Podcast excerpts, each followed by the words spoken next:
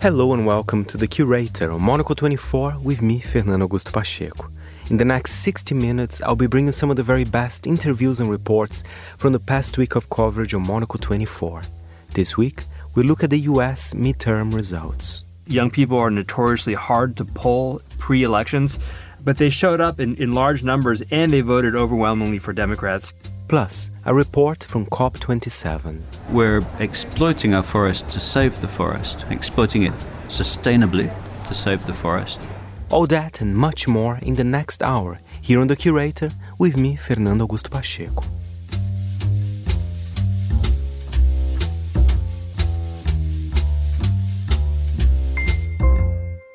We start the show with a US midterms analysis.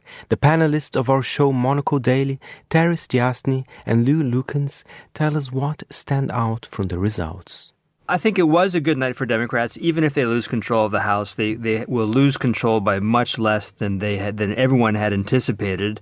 This was a referendum on Joe Biden, but also on Donald Trump, and I think that sort of evened the odds a little bit for Democrats. Um, I think it, clearly young people came out to vote in much higher numbers than people had anticipated they would, and I think that's a lesson for pollsters. The young people are notoriously hard to poll pre-elections, um, but they showed up in, in large numbers and they voted overwhelmingly for Democrats. And abortion as an issue is interesting because over the summer, people thought this is going to be the big issue. Over the last couple of weeks, most of the polling indicated that abortion was sort of down around number five after crime, immigration, inflation in the economy. However, exit polling yesterday indicated that actually abortion was the top issue for, for was the second most important issue for voters after the economy. So it clearly it, it was an important issue for voters, and for voters for whom that was an important issue, most of them voted for Democrats. Well, on that subject, let's have a listen to some of what Pennsylvania's new Senator John Fetterman had to say. I'm proud of what we ran on protecting a woman's right to choose, raising our minimum wage, fighting the union way of life Health care is a fundamental human right. It saved my life and it should all be there for you when you ever should need it. Standing up to corporate greed. Making more things right here in America and right here in Pennsylvania. And standing up for our democracy. Pennsylvania's Lieutenant Governor, now Pennsylvania Senator John Fetterman, celebrating his victory earlier. Um, Terry, obviously, uh, John Fetterman has a fairly partisan view uh, of what kind of issues might have moved Americans to vote uh, Democrat in these elections. But do you think it's basically accurate that that was those were the kind of things that got people to the polls, especially those young people who, as Lou was pointing out, pollsters often miss? Yes, I think that's probably the case. I mean, without seeing all of the detailed figures so far, I was struck by someone else who's obviously got a completely partisan view of all this, which is Hillary Clinton, who said, well, look, it turns out women like to have rights and women turned out to vote on those issues. And so, you know, if you're looking at young people, and it might well have driven an increase in, in turnout among women, and also not only in the more general, you know, state uh, senator governors elections, but on state level, there were quite a few propositions specifically on abortion rights, which wrote the rights to abortion into state law mm. in places like California and even in places like Kentucky, where the laws are otherwise very sort of strictly anti-abortion. It's now uh, there's you know a, a, a, a vote which has allowed that to be questioned and will allow people to push for slightly more rights than the state might otherwise have let them. So, you know, in the individual local state level, that has that has played a, a, a big role as well. Um, Lou, it was, as we have been discussing, very, very far from the red wave that the Republican Party had been hoping for. But there is no doubt that there was one Republican for whom this was a monumental win uh, yesterday, and this was the governor of Florida, uh, Ron DeSantis. We can hear some of what he had to say say as well. We have embraced freedom. We have maintained law and order. We have protected the rights of parents. We have respected our taxpayers, and we reject woke ideology. We fight the woke in the legislature. We fight the woke in the schools. We fight the woke in the corporations. We will never, ever surrender to the woke mob. Florida is where woke goes to die. Governor Ron DeSantis of Florida summoning the woke bogeyman in his victory speech. Um, Lou, however, he won by a street uh, in what was once regarded as a swing state. Um, as of that result, bookmakers now have him favourite, uh, as opposed to someone else who we shall get to shortly to be the Republican nominee for president in 2024. Does that seem fair to you? It does. I, I think I think that's absolutely correct. I think he has shown um, he's been a successful governor, and he has um, turned that into incredible turnout and votes for him and for his party in Florida. Let's not forget that the person he ran against was the, is the former Republican governor mm. of of of uh, Florida. So you know, not exactly a super left wing woke type as he says. Um, and, and he ran a strong campaign. He has unlimited funds basically at his disposal. Two billionaires have each pledged $1 billion to him if he runs for president. Um, and he's also raised over $100 million himself. So uh, American politics are expensive, and he's got the money to do it. Well, the former president, Donald Trump, may have become a slightly more former president in the last 24 hours, but let's hear from him as well. Well, I think if they win, I should get all the credit. And if they lose, I should not be blamed at all, okay? But it'll probably be just the opposite. Uh, when they win, I think they're going to do very well. I'll probably be given very little credit, even though in many cases I told people to run. Terry, regular listeners will be aware that I am profoundly loath to credit uh, former President Donald Trump with anything at all. Sometimes I do wonder if there is somewhere in there a sense of humour yeah, it was very strange. I was listening to bits of him speaking at one of the uh, one of his rallies, and he seemed to spend most of his time talking about the buckets of rain and the teleprompter, and he just sort of going off on sort of strange tangents. Um, I think it's it's really interesting though that we're talking about Ron DeSantis. One of the things that he chose to point out was like we chose law and order over rioting and disorder, and so he is trying to you know make that distinction between himself and Trump as as obvious as he can, and I think you know it is quite interesting that a lot of the candidates uh, that Trump had supported, okay, some of them uh, did quite well, some people like J.D. Vance and stuff, but some, interestingly, some of the people who had said when they were running that they didn't accept the last set of election results and who quite possibly wouldn't accept the next set of election results, you know, had they lost. They didn't win. Now, whether they're going to try and question that and claim something different, uh, I don't know. But it will hopefully make the next set of elections more secure with fewer people trying to question the outcomes. And this year's UN COP27 climate summit in Sharm el Sheikh has seen developing countries, many of them in Africa, push for the developed world to pay compensation for the climate change they are disproportionately responsible for, a process known as loss and damages. Africa is also home to some of the most fragile and important ecosystems in the world, which are threatened by climate change and resource exploitation. Carlota Rebelo has been at COP27 for us and caught up with Lee White, Minister of Water, Forests, the Sea and Environment in Gabon. She asked him how Gabon is protecting its forest. The Congo Basin is, is the heart and lungs of the African continent. And so, as Gabon thinks about, we think about our development strategy. A country, we're a country that's 88% covered in forests, we, we are aware of the fact that if we develop by cutting the forest down, then we're shooting ourselves in the foot because we're condemning the Sahel and we're condemning tens or hundreds of millions of Africans to become climate refugees. So we have to find a way to develop our country to create jobs for our people whilst also keeping the forest standing. So the model we've come up with was to ban the export of logs, unprocessed logs, uh, for over a century, we exported logs, and when we did that, we were only recovering 5 to 10% of the potential value of the timber that we were exporting. So when President Ali Bongo banned the export of logs and, and, and made timber transformation obligatory in country, we started to increase revenues from our timber. So in 10 years, we've multiplied our forest um, economy by a factor of four and we've three times more jobs in the forest sector because we're transforming the timber and that creates jobs and value added. Uh, and we can still go further. We think we can still add another zero. We can we can multiply by ten the economy and the number of jobs. And our vision is that that increases the value of the forest. As a rule, people manage things that are valuable, and things that are not valuable get treated badly. And so we think that in the long term, if, if, if forests are going to be viable in Gabon, they have to be thought of as a precious commodity by the Gabonese people.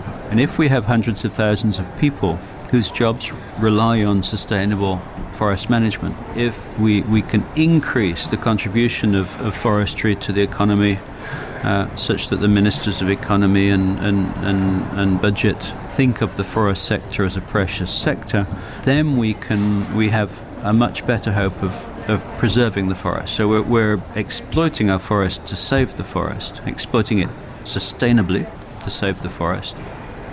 Loss and damage payments has been talked about a lot in these first few days already, so one can expect over the next couple of days for that to continue. What's your assessment of where nations are standing on that? Do you think it will be possible to find an agreement by the end of COP27, or are these more wealthier nations trying to move the conversation elsewhere, I guess? Just the way these negotiations work, where we're trying to find consensus across almost 200 countries, um, it takes time. And so when you look at the schedule of the negotiations, we're not planning to conclude the work on loss and damage here in Egypt. There's meant to be a conclusion next next year in Dubai. So so we won't conclude the work on loss and damage here here in Egypt. What we will have by the time we get to the end of the negotiation here at COP27 is we'll have an idea of what progress we are making. And I think there's a it sounds like there's a very severe threat that we won't make much progress. And so, what I'm hearing from the negotiators is if there's going to be a clash here between developed and developing nations, it's going to be on loss and damage because our impression is the small gains we made in Glasgow, because we didn't get everything we wanted, but we did for the very first time ever get loss and damage onto the official agenda of, of the COP. So that, that was an achievement. But the, the small progress that we made, the impression is that developed nations are perhaps reticent to advance. And so it, it may well end up that the way we judge COP27 is how we advanced on that particular issue. I think it's going to become the litmus test over the next 10 days of was COP27 a success or not. And so I'm watching very carefully and I'm I'm uh, readying myself like a like a heavyweight boxer. I'm getting ready for the fight. You are listening to the curator of Monocle 24 and something that I had plenty of fun doing this week. It's the beginning of the Global Countdown World Cup. Do you want to find out more? Tune in now. Tell us what we're going to be doing with Global Countdown. I am immensely excited about this. This is very exciting. It is indeed the World Cup of music, Emma. And, and, you know, uh, today we're looking at the groups A and B from the World Cup. And here is how it's going to work. Uh, I'm looking at the number one songs in the countries in those groups, which I'll tell you in a bit. And there are a few rules here as well in place. It can only be a local artist. And if you ask me, what about if the number one song is not from the country? Well, I go for number two, number three, until I find a local artist artist. So, you know, the rules are there. And at the end of the segment, I'll choose one winning song for each group, and they will be uh, at the semifinals, which will be, I believe, in three to four weeks. Oh, you've clearly gone to work with a shovel here. Exactly. There's very strict rules. Uh, and of course, it's not just me following my heart. I mean, I look at the relevance and the quality of the song as well. I hope you agree with my choices, Emma, but you know, it could be controversial. You never know. I suspect Freya have very little choice in the matter. but so the idea is these are not the football songs. Sometimes they could be if they are number Right, one. We okay. might we might see this a little bit actually. A little bit, but these are the songs which are currently number one. Yes. Okay, and always current. So we're not expecting them to last until the end of the end of the World Cup. So this actually is a sh- an ever shifting game that we're playing. exactly. here. So you might go through the playoff, but then if your number one in a few weeks is terrible, goodbye. You choose your different team members, don't you? Exactly. Who's playing up front, who's behind? Right. So first and foremost, Fen, this is complicated. Yes. Stuff. So we're going to have to keep it simple. So today we have. This is going. This is a long session we're in Yes. for. Okay. we try to be snappy. We'll try and be snappy, but I suspect this may go on for quite. I hope anyone listening doesn't have anything to do for the next half hour. Uh, sit down, have a listen. So, Group A, we have Qatar, Ecuador, Senegal, and Netherlands. Yes. Fine. And then once we've gone through them, we go through Group B, who are England, Iran, USA, and Wales. That's a lively collection. And then you will tell us who you believe you want to go through from Group A, and then from Group B. yes. Right, here we go. Easy peasy. Off Uh, we go. You start. We start in Qatar, which is uh, the host country as well. Mm. And the number one song, I mean, funnily enough, it's one of the official tracks of the World Cup. And I have to say, the Qatari music industry, I mean, I think they're still beginning. There are not many Qatari uh, music artists out there. but one of their local artists is indeed a number one, uh, singing with others, including Davido in Trinidad and Cardona. But Aisha, she is the one. And this is the song called Hayya, Hayya, which means something like Let's Go. Uh, let's have a listen to this track. Yeah,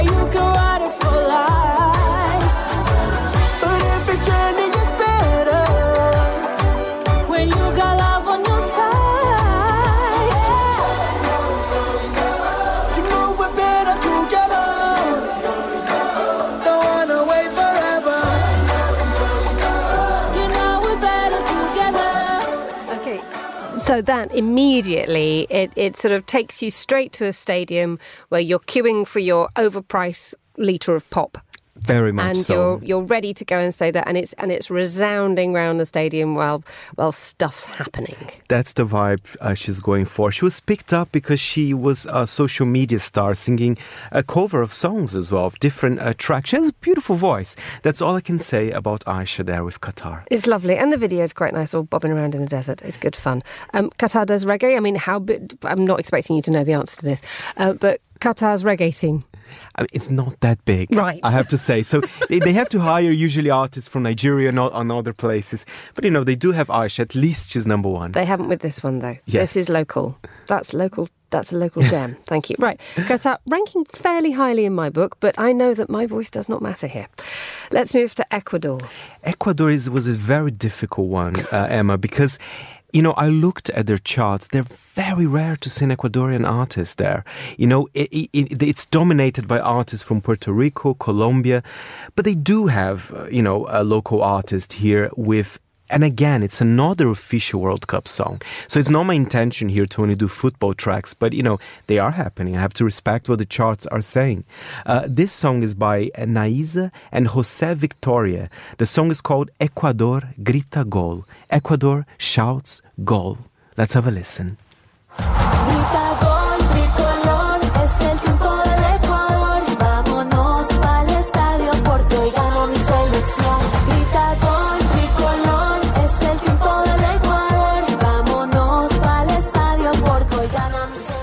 Okay, that's actually better when you listen to it than when you watch the video, which, dare I say, looks a little bit like it's done as a sort of. uh, yes. For- it's gonna, I was going to say 14 year old's graphic design project. Sorry. But cheap sums it up much more pithily. Um, so Spotify says that Naiza is a multi-talented Ecuadorian artist who has quickly built a forceful path in the Latin music industry with hard work from an early stage. She sounds like a bit of a grafter, but uh, my kind of gal. exactly. Uh, we're going to a country with a, I, I wouldn't say a richer music scene, but you know, I like music from Senegal uh, usually. Uh, and the number one, of course, comes from the queen of Senegalese music. Uh, Who's the queen of Senegalese music? well, let's have a listen. It's she did with Yok Yok.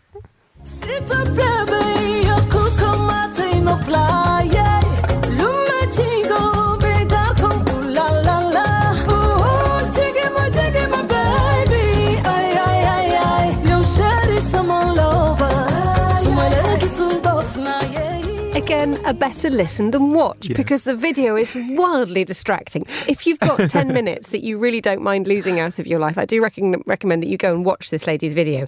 It's bonkers. It's bonkers, and it is a love song as well. I was, I Oh, was yes. reading lyrics, of course. Lovely. Very, very beautiful. She has a Lebanese father and a Mauritanian mother, so you know it's a, it's a good sign of the multiculturalism of Senegal as And well. the, the video itself is of a wedding day, a happy event. She gets the guy, she gets the dress. There's a woman playing the violin in her bedroom when she wakes up, but we're not going to worry about it. She's that. the queen. She's the queen. She's it. She's absolutely the cat's pajamas, having a lovely, lovely time. Unlike the poor souls in the Netherlands video, and again, the video. which is where we're going next. Exactly. The video for this track doesn't really match the song because the video, you know, there's a crime scene happening. It's all very mysterious. But the track itself is a lovely electropop, you know, bop, you know, from uh, a band called Goldband. Uh, and this, strong, this song is called Nud Heval, which I think believe, means something like emergency. You've practiced that, haven't oh, you? Yes. Yeah, and you and ten out of ten winner. Well done, Let's have a Dave. listen. c'est notre.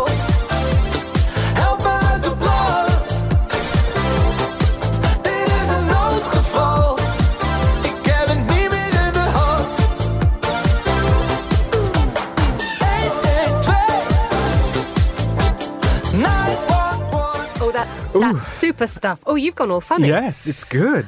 It is good, isn't it? And we sound with an element of surprise. Again, this is this thing. Don't watch the video, just listen to the music. There is a whole different item to be made about how we are perhaps getting the resurgent of the interesting yet irrelevant narrative video that we, I think we all saw in the 1980s. Or Exactly. some of us saw it for a million years old. But th- this, this is good. That sounds like a proper piece of music for proper radio, and I'm having a bit of a proper dance. Yes, and Emma, are you ready to Group B? Because it's it's a hard group. You know how, how do you call it? Uh, the football experts, the you know the deaf group, I believe that's how we call it in Portuguese. When you know there's very good players in there. Uh, all I can say that Group B is much stronger group than Group A. Are we group of death here in terms of music or players or both? Music. Music. Music. Okay, because I was about to say we've got England, Iran, USA, and Wales. Now I know that our producer Reese will be. Will be clearly very proud of his nation, so we will be bearing that in mind when we're talking about the next bit because we don't want to offend anyone. Um, okay, let's begin with England. Sam Smith, big hitter, hugely important figure in, in, in British music. Number one, with a very complicated and rather, dare I say, nasty piece of music, but quite interesting. Yes, uh, I would describe. I wrote, I wrote, I scribbled here. S and M dark electro beats. It's a massive hit, unholy in the United States, in England, and in many other countries. So well done, Sam Smith. I, I quite enjoy. It's a powerful track, and Who doesn't love a bit of S&M electro beat on the radio? I still haven't found someone like this. But uh, shall we have a listen to? Try Unha- Soho on a Friday evening. exactly. Let's have a listen. Sam Smith, unholy.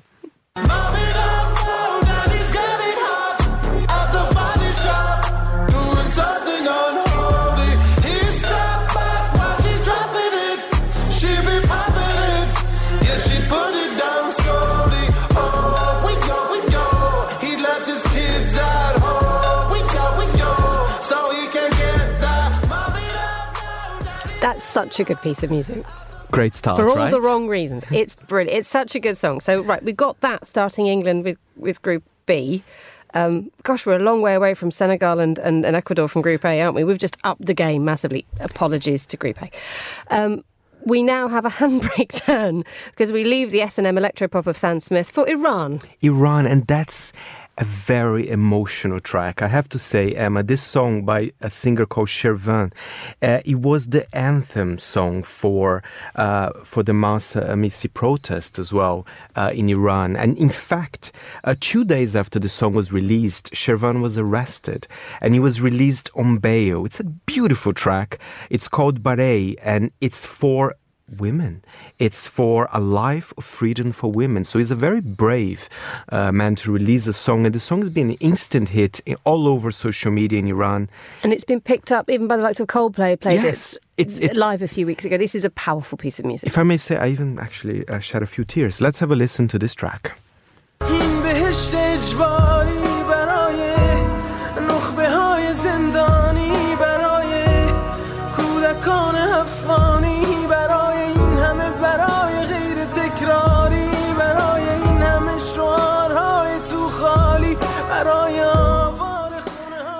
The goosebump moment. I'm, we're both here Yeah. feeling goosebumps. And look at the lyrics, Emma. For my sister, your sister, our sister. Oh my God. I'm Hmm. getting emotional here live on radio. I like Group B. I like Group B Takes us well. everywhere. Uh, USA next. USA, and, and and all I have to say about this about Taylor Swift, I mean, she is incredible. She is powerful. She She's a machine. She's a machine. I mean, she's In the nicest possible way. No offense to Miss Swift. Absolutely. She basically she's the only person that managed to have the whole top 10 in the US with tracks from her new album. That's incredible. She's still people wants to still buy her albums and CDs. She has a very devoted fan base and I like her music. Let, hmm. let's have a listen. Woman Ta- entirely in control of her own destiny. I love that. Marvellous. I do too. Right. Okay, Miss Swift, what are we hearing from you? Anti-hero. It's me. Hi, I'm the problem. It's me. At tea time, everybody agrees. I'll stare directly at the sun, but never in the mirror. It must be exhausting, always rooting. Do we like this? I do. Okay. I why do. do. we like this then? I think the production is amazing. There's some very discreet synths in the background. I think she's a great songwriter as well. I'm, I'm you know, I'm not like a, a Swifty. I think that's how they call the, the Taylor Swift fans, right? But I res- Everyone's a Swifty somewhere. everyone is a Swifty. Perhaps even I am uh, secretly. Um, but Emma, I think we should end with Wales. I mean, that's an interesting one as well. Right. Again, mentioning the fact that our producer Reese very keen for this to do well. I'm scared about how to pronounce the Okay. names, but he did he did tell me how to do it, but probably I'll, He's I'll say- looking. He's watching through the oh, glass. Oh God! Here I'll, we go. I'll hide myself. But- Okay. But, before I play this track, I have to say the song was written in 1983, and it's a song basically, you know, about the survival of the Welsh language. So it's a very proud song. Let's try Uh, not to massacre the Welsh language when we introduce it Oh. God! I'm sorry for all, all, all our Wel- Welsh listeners. And by the way, one more thing: this is the official track for their own World Cup team as well. Last time Wales was in the World Cup was back in 1958. So clearly, it's a big deal for them. It is. to be here, and Okay. it's a beautiful, powerful track by uh, Dafydd Iwan with Yma o Hyd. I'm still here. Thumbs up from Reese.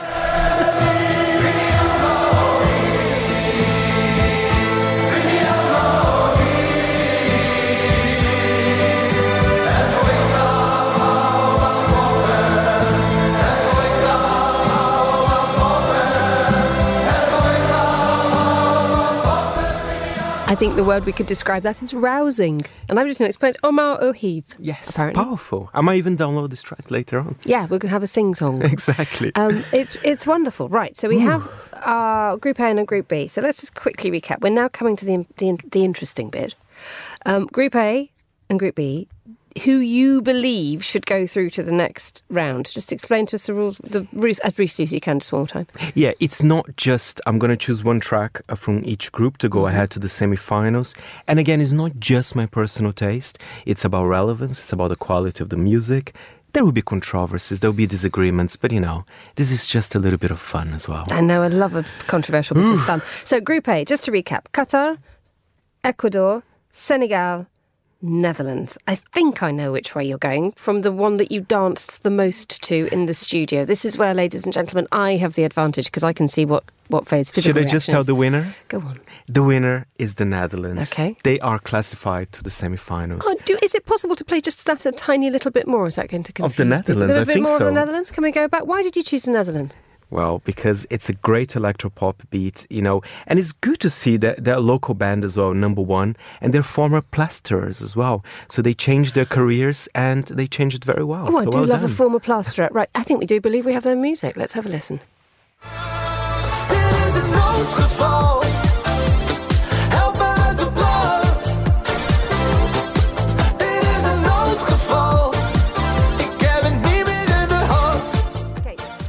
The winner for Group A. Yes, And, a worthy one, I think. You, you're, you're happy with that one? will be added to, to the M- M24 playlist. That's an exclusive news I can tell you. Excellent. I can't wait to introduce that. Um, okay, in that context, actually. So, right, Group B, we had England, Iran, USA, and Wales. Emma, that was a difficult one. I've changed my mind actually uh, during you know the research, but I think you know we need to care about the relevance of tracks and you know the power the power they have, and with that it can only be Iran, the winner of Group B. Okay. And I believe we might play even a little bit of this wonderful track by Shervin Baraye.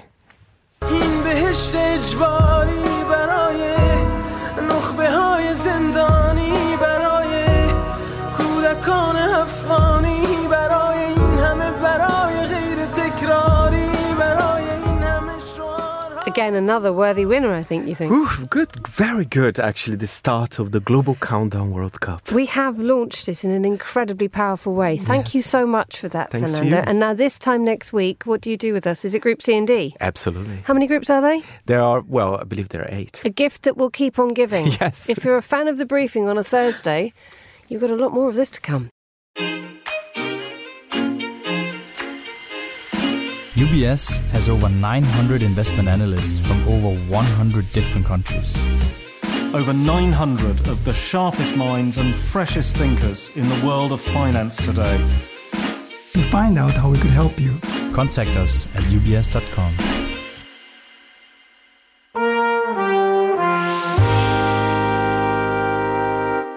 You are listening to The Curator. And now a highlight from our special historical episode of The Foreign Desk.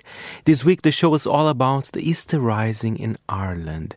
It's a genius idea for a show, and here it is an excerpt of that episode. Brianna, let's start with the basics. Where are you right now, and what can you tell us about what's going on? Yes, well, it's been a, quite an incredible number of days here in Dublin, among the most, I suppose, chaotic and just unbelievable scenes here. Currently, I'm standing around the corner from Moore Street, which is a little street to the north and to the side of the GPO or the General Post Office in Sackville Street here in Dublin. And it's there that the rebel leaders have now ensconced themselves really in a small little terrace of houses. Currently, they're in number 16, but I believe that they have also burrowed through a number of houses, so they have run of this entire terrace. They would have abandoned the GPO last evening after dark. The GPO has been under siege, basically, has been hit by artillery, incendiary bombs, machine gun fire, sniper fire over the last number of days. And last evening, things became intolerable, I think, for the rebels. The roof had caved in. So they then made their way under heavy British Army fire from the snipers across Henry Street, which is the street parallel to the GPO, and made their way into this little warren of thousands houses. And to be honest, things are looking not very good for them. Civilian bodies are littering the streets. They're right outside uh, 16 and are looking at three bodies of one rather elderly man, I think, with white flags or white handkerchief things or homemade white flags lying beside them. It's quite a terrible, terrible scene. You've been at the heart of these extraordinary events in and around the GPO since Monday. If you think back to the beginning of this apparent rebellion, what was your sense of how well organised, well armed, well provisioned the rebels are? Because I'm guessing that whatever their plan was, what you've just described was not it. Well, indeed. And just thinking back to the weekend, on Sunday, for example, rumours were filtering through that a German ship had been seized off the coast of Kerry. And uh, Sir Roger Casement, a very, very well known ex diplomat who's a civil rights person, human rights, but also a strong Republican and rebel in his sympathies, was captured. And the ship carrying, I think, something like 20,000 rifles, it's rumoured, was scuttled. So I think the authorities, certainly in Dublin Castle, from my discussions with my sources there, didn't expect anything to happen. They, they felt because these arms were undoubtedly owing to the rebels and that their source of arms was gone at the bottom of the Irish Sea. And also, a very interesting thing occurred in the, in the, Sunday newspapers.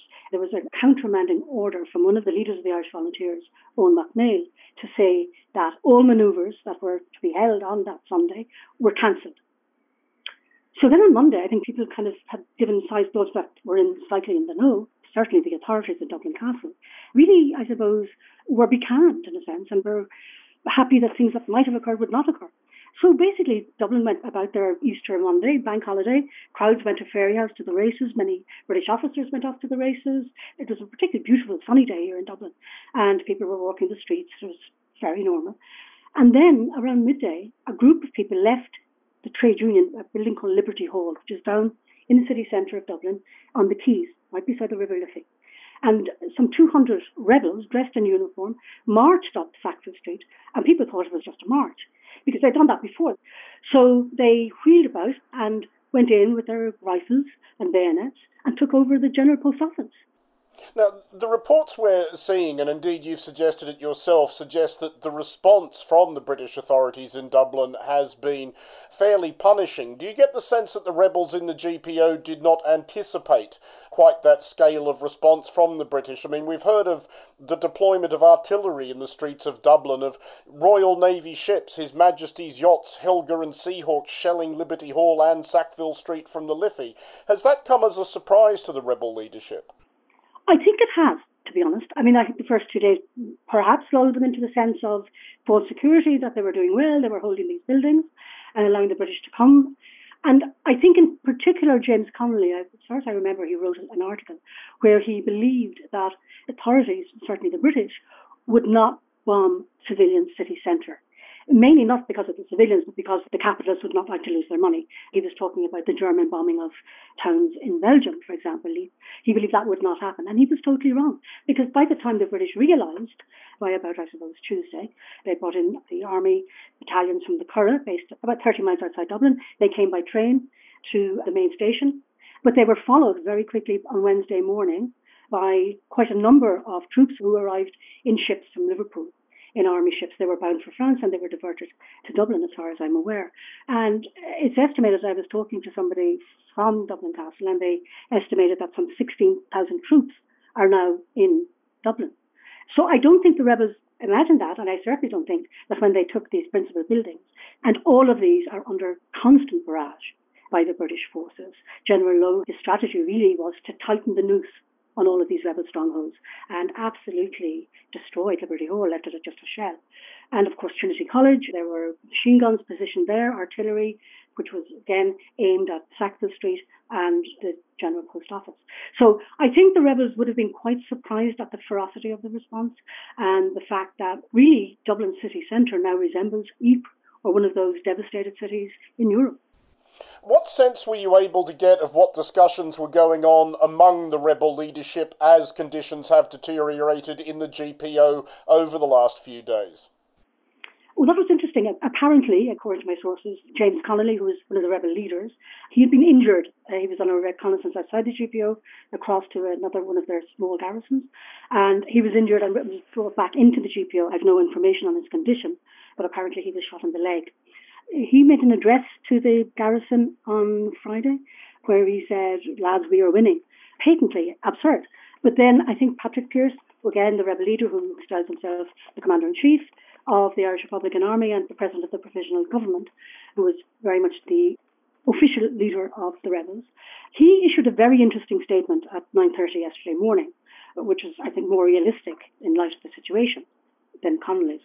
But he does say, he explains in that, and it's very, very interesting, I think, to see what motivated these men, knowing most likely, as they did, that they could not win militarily, given the countermanding order, given the fact that they didn't have the arms that they were expecting from Germany, given the fact that half of them that were meant to uh, mobilize on Easter Sunday did not mobilize on Easter Monday when, they, when it eventually went ahead. So here he says that basically they will win, but they might have to win in death. And that's what they have done is they have expunged the shame of Dublin it's very much almost like an act of martyrdom, if you like. And he also says in that, and in conversations with some of the men there, that he expects that he and perhaps some of the other leaders will lose their lives, but that the men should be obviously sent to prisoner of war camps and treated as prisoners of war. And that this then would allow Ireland to take its place at whatever international meeting happened after the ending of the war. And as every week here on The Curator, we have a nice recipe for you. This one is a recipe for mini dumplings from the author of a new cookbook, pierogi. So these are the nutty mini dumplings from my cookbook Pierogi. They are called krokiety in Polish, but krokiety can mean lots of different things. Um, they can be stuffed with meat. Um, they can have all kinds of things inside, and um, they are made using all kinds of different doughs as well. So a croquette can be lots and lots of different things, but this is one I found in an old cookbook Uh, so I did have to change it a little bit because those old recipes tend to be just kind of ideas of recipes, and then you have to kind of experiment and find the kind of diamond within the recipe. And this is a really good one. It goes with anything, really. Uh, you can even use it, you know, as part of tapas, or you can eat it with any kind of sauce. I would even have it as a beer snack, or you could even have it on the side of a roast dinner or something like that. So the way you make these croquettes is with uh, floury potatoes. And I'm going to give the amounts for quite a big number of these croquettes because I think once you're making them, you might as well make a lot and you can just warm them up in the oven the next day. So we need 600 grams of floury potatoes and they need to be boiled and peeled and mashed.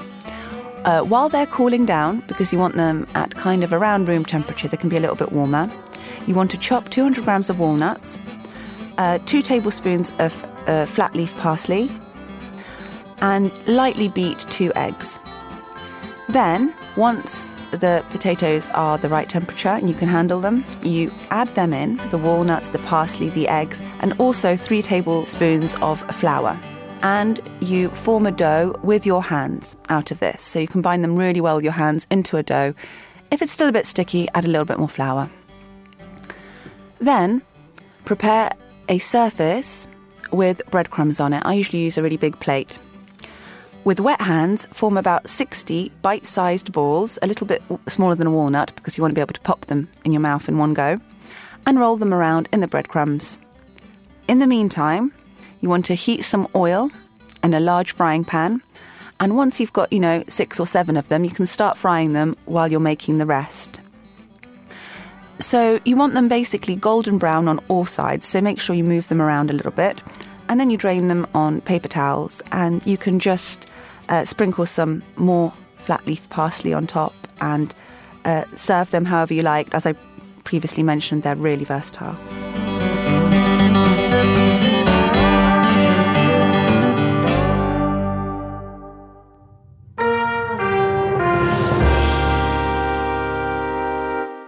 You are listening to The Curator. For Monocle on Design this week, we meet Pritzker Architecture Prize winner Francis Kéré to discuss his sustainable and local approach to design. I was trained as a carpenter in Burkina Faso, first of all. Um, but I mean, I have to, to tell people there is no more opportunities or there is no opportunities in working with wood in Burkina Faso since we are in the middle of the Sahel uh, zone, you know. The Sahel zone is it is dry, there is no wood. And then as a 17, 18 years uh, boy, if you got a scholarship to come to Germany and then to do a vocational um, a training, your dreams grows, you know, because you think that you will have something uh, in the, in your hand that enable you to push your profession further. So it, that is why I arrived in Germany. And after this training, I decided to, I told myself, I know how to make furniture. I know how to fix roofs.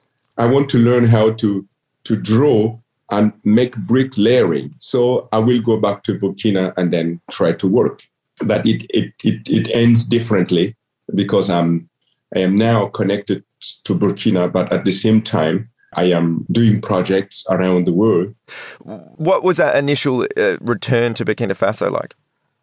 First of all, you know, after this training, uh, I went further trying to become, let's say, a good bricklayer to know how I can do it. Uh, but then there was no ways, and I was suggested to do a high school degree and to be able to study in Germany. Okay, I said if there is no other way to learn how to make a proper wall, uh, then I will do that. And I did it for five years, and I potentially I earned my high school degree, and I went to uh, university in Germany to study architecture. And uh, I didn't wait to finish studying. I learned techniques at university, and this is what I wanted to do. I knew how to do basic calculation, basic engineering, and also I discovered a lot of ancient techniques around Berlin. So with this, I feel I was good enough to go back to Burkina and start to work. And so I went back, still being a student at the TU Berlin, and to start construct a, a, school for my people in my uh, hometown. I really didn't want it, wanted to wait to really finish studying, but I wanted to be active, to use my skills and create something that will serve my community. So it was always about, yeah, al- almost as soon as you had the skills, starting to implement them. Yes, exactly. This is what I, I did. I, I did. I mean, I, I want to ask too. You talked about learning ancient techniques there in uh, when you were in Germany. Uh, it, it feels to me like you use a lot of uh, maybe traditional techniques, local materials, even local skills in in your work. Is that something that's deliberate, or or why has that happened? Why is that across the body of your work? It's very simple. You know, it's about really knowing your reality and then being connected to the world of technology, uh, of innovation. That is Burkina Faso in the other, in the one hand, and the other one is Germany or the Western, the West, you know.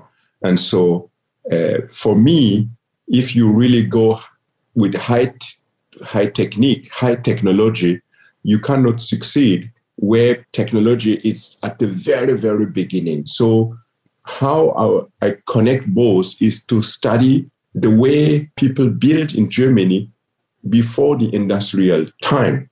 I wanted to simply know how they was mixing material to build before the industrial time, and then to take these techniques and apply them together with knowledge in Burkina Faso to create a building, for example, that can sustain the element, that can last longer, that also didn't put a lot of burden to the environment. This was ideas. That's why I'm always interested to simple techniques, simple solutions first. This paved my career from the beginning to now.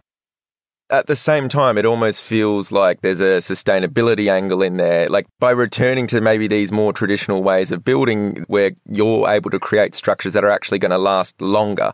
You know, we're using this word like that is an expression, a white elephant.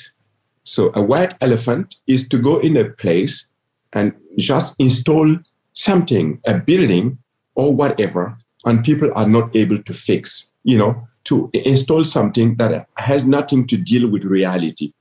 In my case, I wanted to create something that people understand, that people can learn from it, that people later can maintain it, that people can identify themselves with, with the structure, but also to create something comfortable enough without having the need to put energy, for example, to cool inside the rooms, you know. And so now it is part of my DNA, but you can call it uh, sustainability. But for me, there was no other solution than to look at material that are abundant, to use them, to improve them, and then to create something that really fit within the reality to my people, and not to create a white elephant. And a highlight from my show, The Stack, which is always fascinating. Every week there's new titles around, and this one is particularly beautiful. It's called Linseed Journal. It was edited by Louise Long. She stopped by here at the studio. Linseed is an incredible natural material. It's also known as flax, and it's one of the world's most versatile, resilient crops. It's obviously a foodstuff for humans, but it's a fodder for animals, and it goes into all sorts of different forms of art and craft and objects of everyday life from carpentry, oil for carpentry and oil painting, obviously linen, which is kind of one of the most ancient textiles in history. So it really inspired the whole concept for the publication, which is about these intertwinings between the land and human culture. So it seemed like an apt title. And although it feels very poetic, it's very beautiful, gentle at times, there's also an encyclopedic side to it. I, I, don't know, for some reason, I thought when I was a kid reading those books as well, and that's, that's so beautiful as well. Yeah, oh, I love that you picked up on that because that was really something that I wanted to be part of it from the beginning. I've always loved maps and encyclopedias, mm. and as you might have discovered, we have four chapters throughout the publication, and the third chapter is much more encyclopedia like. It's um, sort of more functional with notes and recipes. And we sort of wanted to be able to have a space for different types of content and different forms of information and different reading experiences and create different moods and worlds within one space and explore the possibilities of print in that way. And what do you mean that, for example, this first issue says look over here that is, is the Apple Volume 1. So for each volume, are you thinking to choose an element or food or, or something, and then you kind of base the issue around that element? Yes, exactly. So, very much like the linseed, we're taking an organic material as our theme for each print edition. So, volume one is the apple, um, which is kind of one of the you know most original, timeless cultural objects. But it's a theme that's very much interpreted in a sort of symbolic, metaphorical Mm. way, much more abstract than you might expect, and it really sort of allows us to look at the world through this lens, but bringing in all sorts of different content and types of ways of working. So that's personal essays, but also writing, poetry, and lots of specially commissioned artwork from around the world. And also weaving together historical and archival imagery, which was really sort of part of the concept from the beginning in terms of stitching together geographic boundaries, but also through place and time. So, not trying to draw too harsh a distinction between the past, what's part of history, and the present, and trying to create these resonances between cultures and historical periods. I mean, and it is quite international because the magazine takes you to all sorts of places, you know, takes you to Mexico, to Kenya, among others. I mean, takes us to the UK. That, that was quite nice as well, the way you did it. Even if it ends here, the haiku of New York. Yes. Right? Well, I mean, I love traveling and I love experiencing new places. But the idea was really to bring together contributors from all over the world who are uniquely placed to speak about or respond to a particular environment or a particular place. So in New York, obviously, I needed to have New York in there being the Apple theme, Um, Oh, yes. but it's not. It's not hopefully sort of too obvious an inclusion. And yeah, it was really a joy to be able to work with so many different contributors, and also you know go out and find people who are particularly placed to speak about where they came from and commission both new talent and and find people that were sort of more emerging writers or artists. It's such a confident launch show. I want to know, like, have you worked in any magazines before, and, and in each way? Because I mean, this is clearly your project, is your thing. But uh, how how was it before? I want to know because it's such a beautiful product. I want to know where you came from, in a way. Oh, thank you. That's very kind. Well, I've worked for a number of years as a freelancer, as a photographer and a writer, working with lots of different publications. And I've always loved print. It's always been something that I've sort of admired from afar and had thought for a while about doing something myself. And really, it sort of came together, I guess, as a combination of things that I've been thinking about for a long, long time and ideas that I've been gathering. But um, it also quickly became something that was about a spirit of collaboration. And I started working with Emily, my designer, and also Phoebe, who was supported on the editorial side. And once we'd opened up for submissions, I was really flattered by the quality of responses. And yeah, it became as much about sort of bringing together other people's ideas and for it to be a space for those different sorts of responses to kind of breathe and find these unconscious connections because it's really about trying to weave together ideas that you might not otherwise see placed side by side. Finally, here on The Curator, Gitanjali Krishna investigates how India's Pink City got its name and what effect the rose hue has on residents today.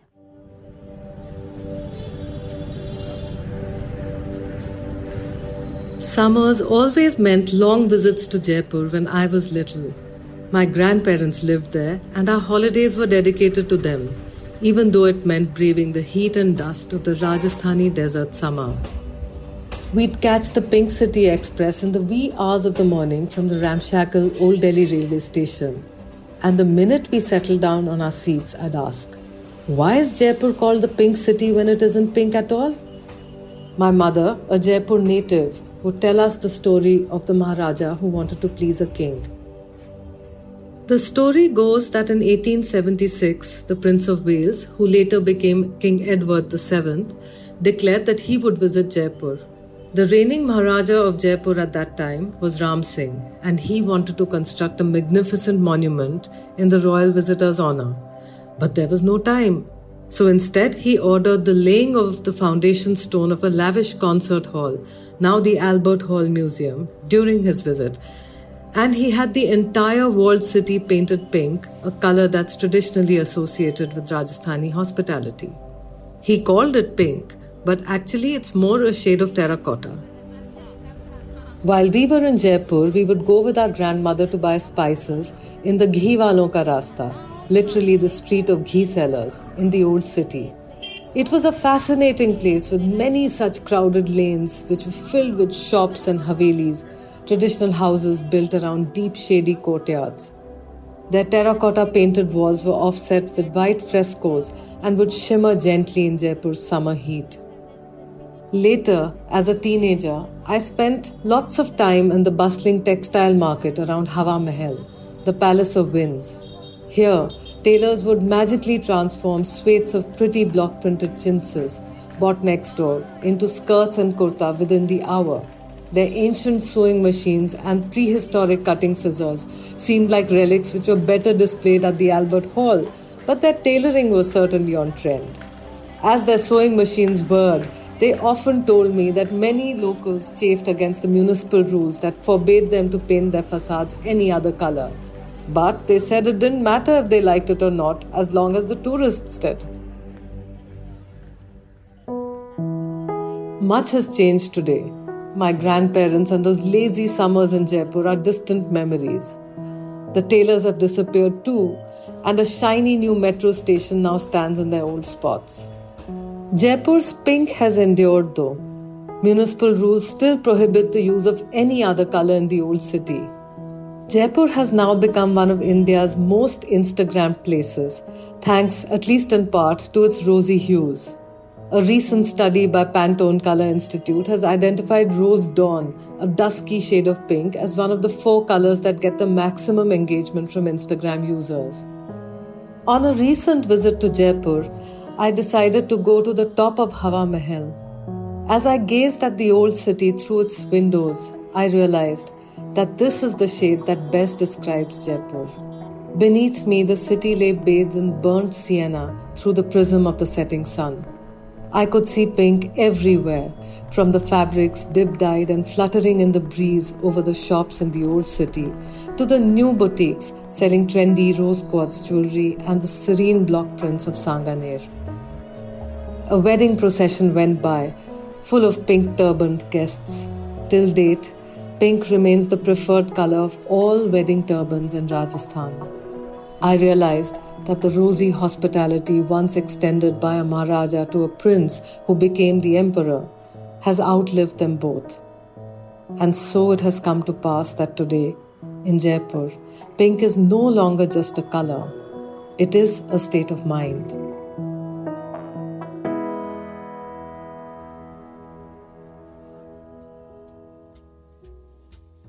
That's all we've got time for this week's edition of The Curator. The show is produced by David Stevens and presented by me, Fernando Augusto Pacheco. Join us again next week, and thank you for listening.